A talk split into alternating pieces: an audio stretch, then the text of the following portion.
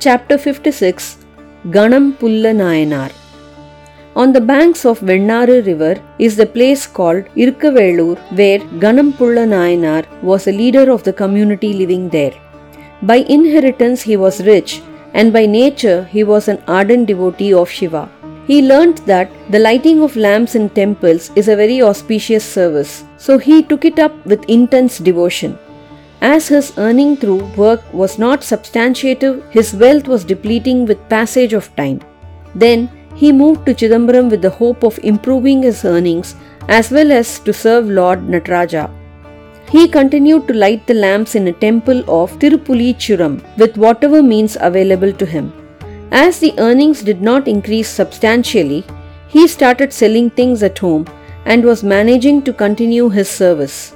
At one stage, when he was unable to manage, he started picking up the dry grass, hay, etc., and sold them to buy ghee for the lamps.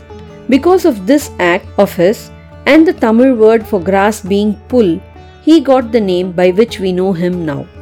After some time, when that did not fetch him enough money for buying ghee, he started burning the dry grass itself as lamps.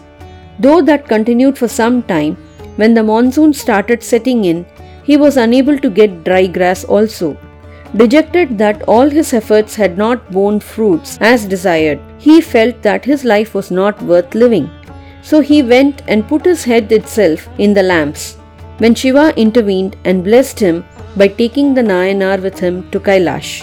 Kanam Pulla Nayanar's Guru Puja Day. Kartigai Kartigai, November December.